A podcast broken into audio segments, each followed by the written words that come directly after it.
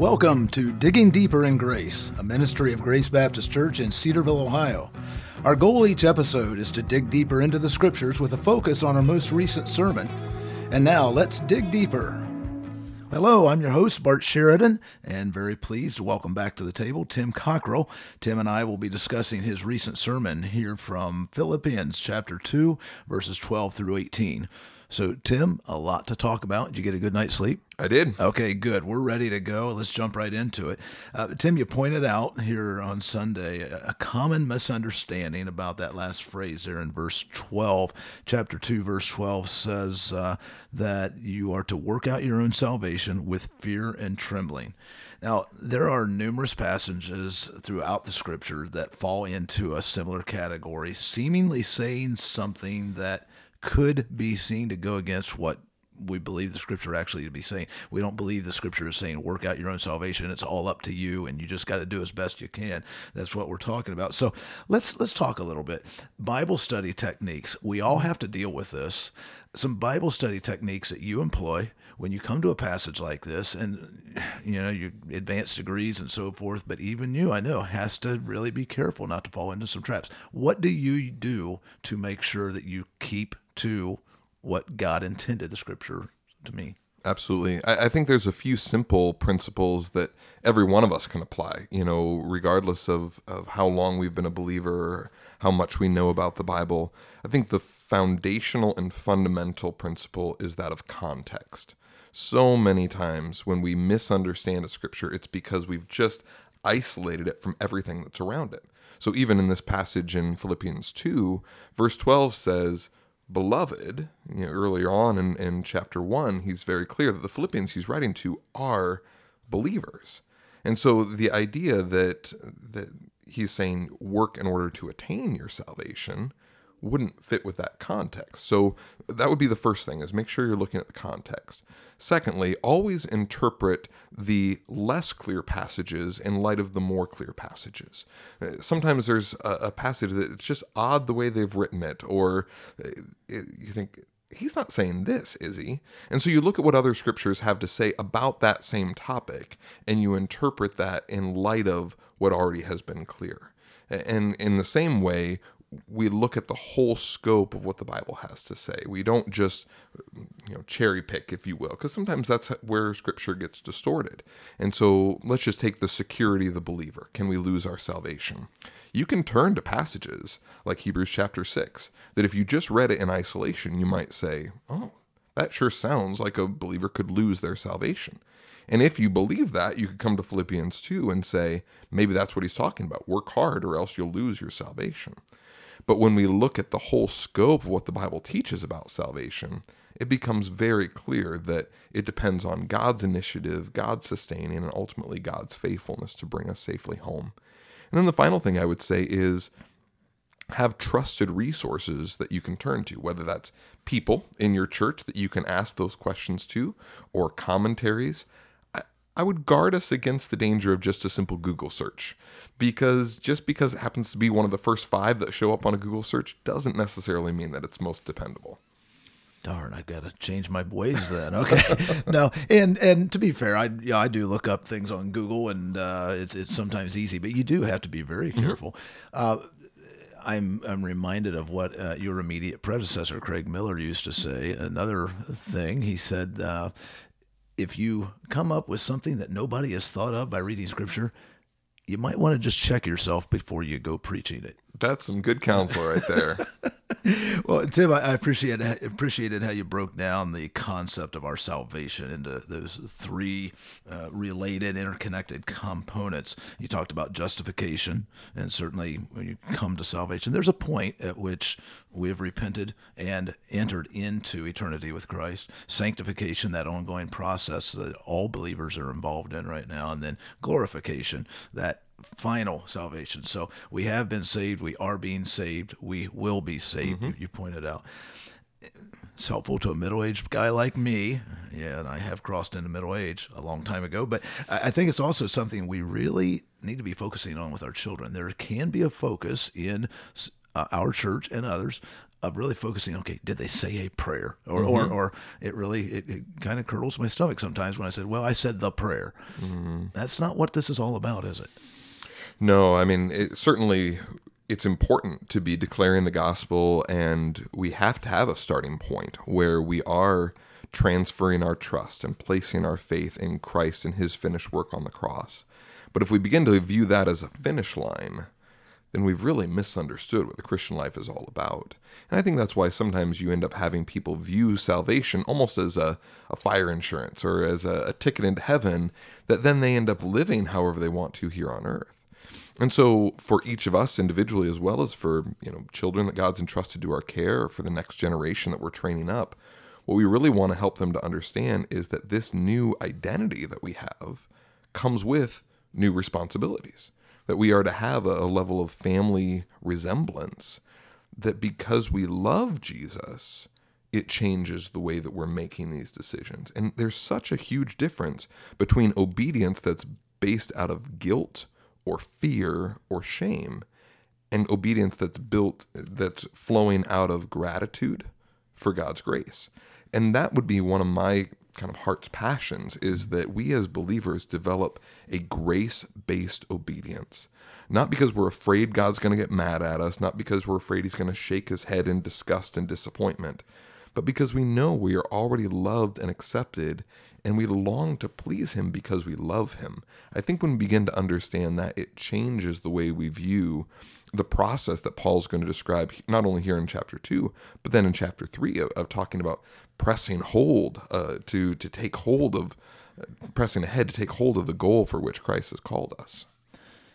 And so when we are sitting uh, in your office or somewhere here on the church uh, grounds and we're talking with prospective new members who are wanting to join the church, one of the things I'm always listening for is not only that this is, I, I, I came uh, to know Christ. He, he, he drew me to him and I came to know Christ on a certain date or a certain, by the way, I don't have that date. I, I don't have that blessing of remembering exactly when it was, but I know that, that I came to Christ but we also want to hear that but what has christ been doing in your life and what's he mm-hmm. doing right now and that's something that i always want to hear in a, in a salvation testimony Absolutely, because we need to be continuing to press forward. Not just that that's the evidence of our faith, but it's honoring to God. And so, if someone's going to be joining our church, we'd want to see not just evidence of past faith, but the present outworking of that faith. and then looking forward to that glorious hope that we have in christ jesus at the Absolutely. end Okay, so we have a tension here, and you alluded to it here just a moment ago. We have a tension here in verses 12 and 13, in which we are to, Paul says, as I said before, work out our own salvation, for it is God who works in you. And so he's quick to point out it's not you who are doing it, but it's God who's working in and through you. Okay, so let's get really practical. I want, Tim Cockrell, a formula to tell me how to do that and keep that tension where it should be. Help me out. Well, you're going to get disappointed Ah, because I knew uh, you were going to say that. I'm I'm still working on that as well. I think there's a few priorities that we can remember. The first one Paul's already been very explicit on, and that is just humility. That as soon as we begin to think, I'm doing pretty good at this, I'm better than most around me, I'm pretty far along in the spiritual walk. There ought to Tension be just snapped, I think. there ought to be this like warning light that starts flashing in our mind because that's the heart of a Pharisee. And most of the time, when we begin to have that kind of self righteous feeling, it's because we've begun to focus more on the external than the internal. Because we know our heart, we know how twisted and depraved it is, how many times we're prone to selfishness and pride and, and unkindness and things that we think or things that we do. And so, if we're rooted in a level of humility that says, My only hope hmm. is that Christ is at work in me, then we are properly rooted in dependence on Him, such that our prayer life is naturally going to flow from that God, I can't, but you can. We're going to be constantly reminding ourselves and amazed by the message of the gospel, such that we are are rooted in the truth that our standing doesn't depend on what we do, but also motivated by the fact that if Christ suffered and sacrificed, was selfless and humble the way he was, what right do I have to say I ought to get to be exempt in this case? And so then, as we think about God working in us, God has given us certain means of grace, if you want to call it that. It sounds kind of technical, but He's given us a path by which we walk. We talked about it on Sunday. Christian community is one of those ways. Being married will keep you humble. It'll it'll help you be reminded of, hey, I'm a selfish person, and that flows out in ways that I'd really rather ignore.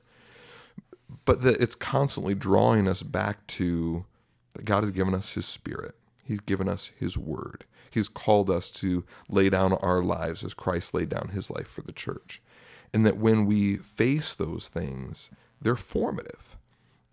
So, Christian community is one of those ways. Obviously, God's word is the way by which we know Him and, and understand His will. Prayer is a key aspect of that. But then I would say, even just the discipline of, of putting off and putting on, of acknowledging this is a sinful pattern that doesn't fit my identity and it needs to be set aside. And that's going to require sometimes even radical action, complete honesty in the context of community and then there's a progressive obedience that says, I'm not going to do it perfectly, but I'm going to do it progressively as I seek to become more and more like Christ. So, not much of a formula there, but hopefully that has a few kind of priorities that we all can keep in mind as we're seeking to put this into practice.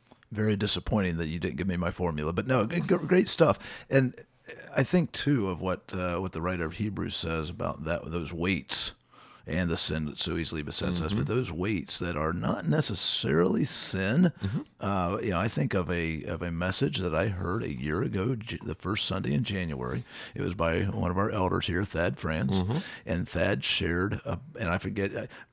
Thad, I can't remember what you said, but I knew it had an impact. And the whole thought was, it convicted me of the need to put to pull off Facebook off of my phone. Mm. I was spending way too much time. Now, I mastered that late in the year, so I put it back on. just recently, I had to take it off again because I was just spending. So again, getting rid of those, what you're talking about, mm-hmm. those sin areas, but also those those areas that may lead you down into temptation. I just don't need that, so it's off my phone right now. Mm. we'll see if I can do without it. Okay, so Tim, let's let's talk a little bit about one more thing.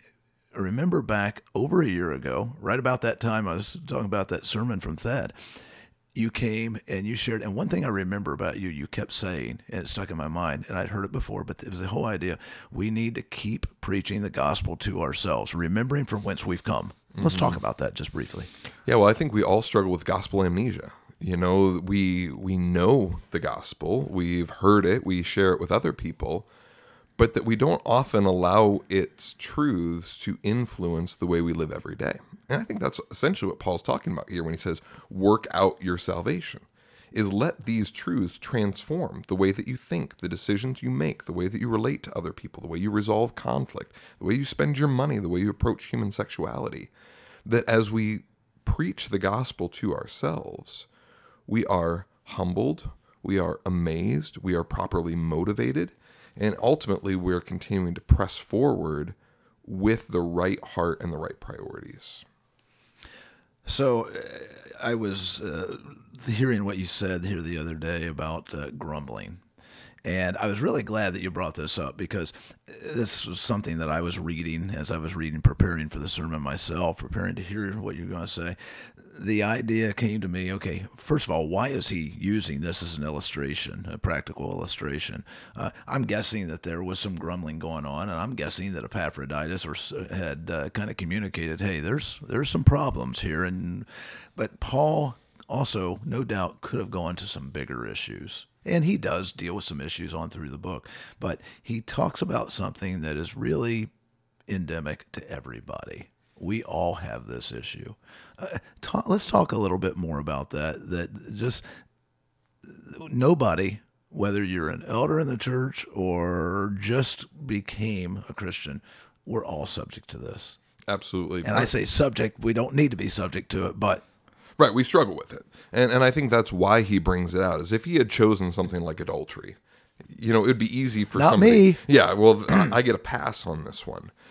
But I also think the reason he chooses it is because this falls into the category of what I would often call respectable sins. You know, we can excuse and ignore and minimize it, and we've begin to view grumbling and complaining and disputing with one another as more of a minor flaw than a major issue. But when we begin to think about when the Israelites came out of Egypt and they began to grumble against God and against Moses and the way that that led to a level of rebellion, God took that incredibly seriously. And I think it just reminds us that the way we view sin isn't always the way God views sin. And this heart of selfishness and pride that says, God, I think I know better than you do what I need in my life. I think I have a better plan or a better timetable as to what ought to happen than you do. We're really just shaking our fist in God's face. But we view it as I'm just venting. You know, I just need to get something off my chest. But really, what we're doing is expressing disbelief and disobedience toward God.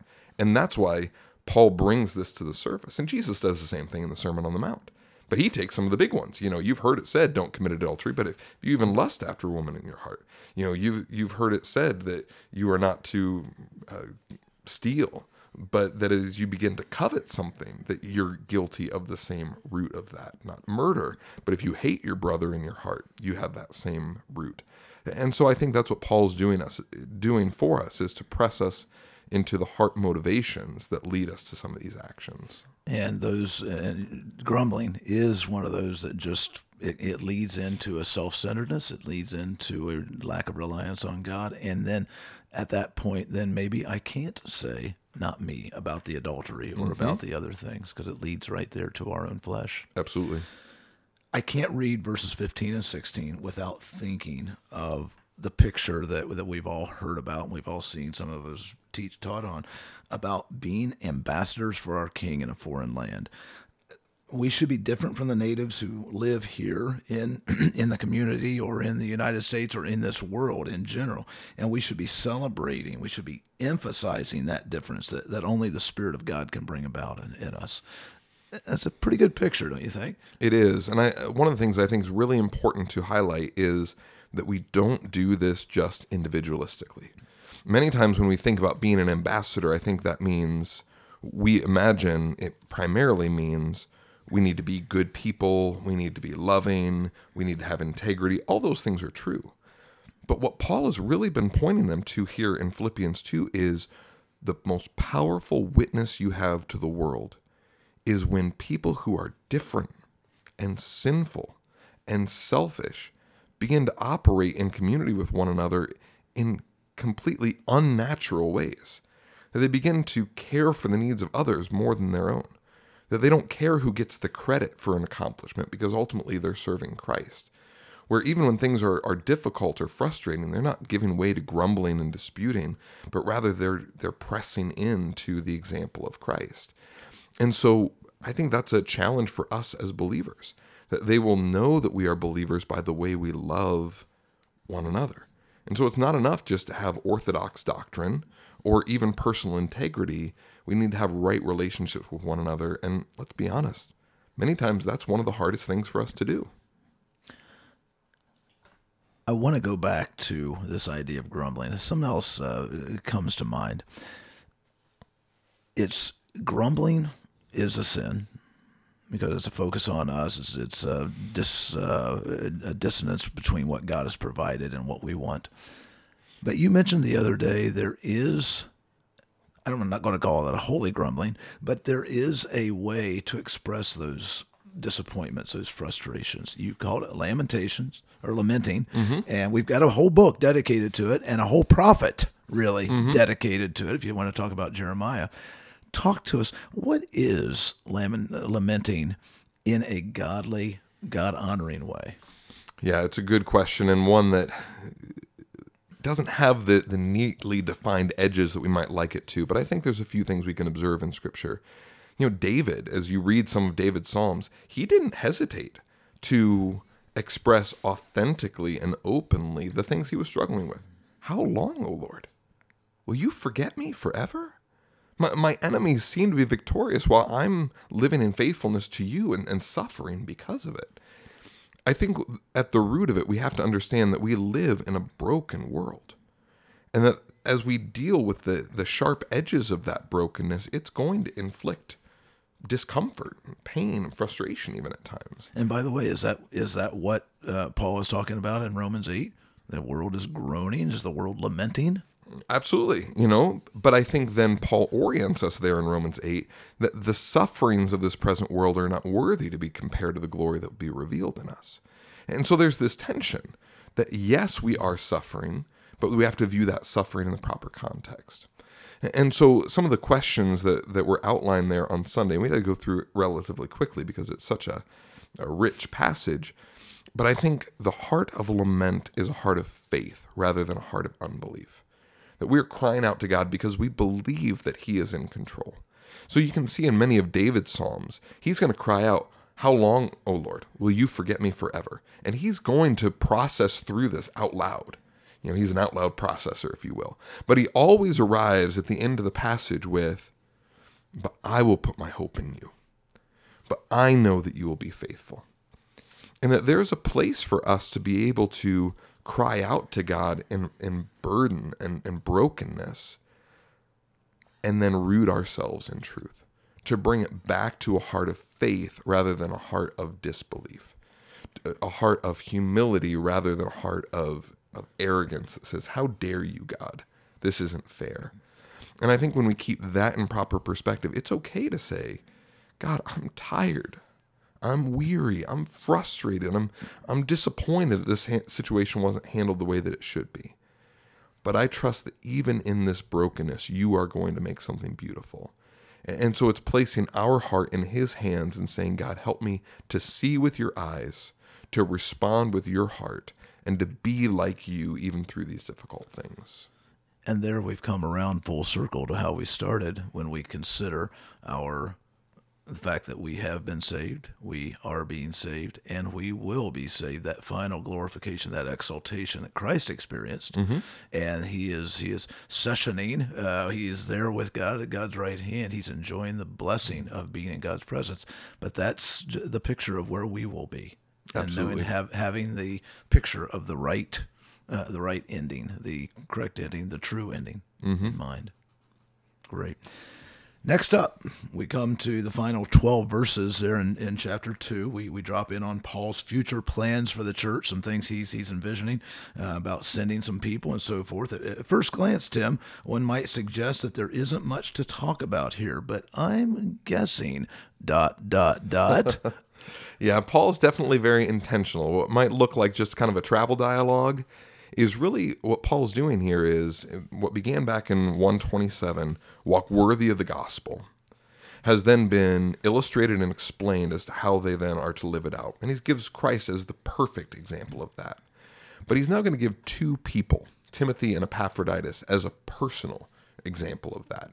He, here are men that ought to be honored, he describes, as those role models, those influencers. And so, one of the things we're going to talk about on Sunday is who are those people in your life who have poured into your life, who have modeled Christ likeness of an othered centeredness, a humility, and then challenge us to say, who are we then pouring into? How do we honor those who have uh, have poured into us, and how do we continue that legacy of of pouring into others? Very practical stuff. Tim Cockrell, thanks.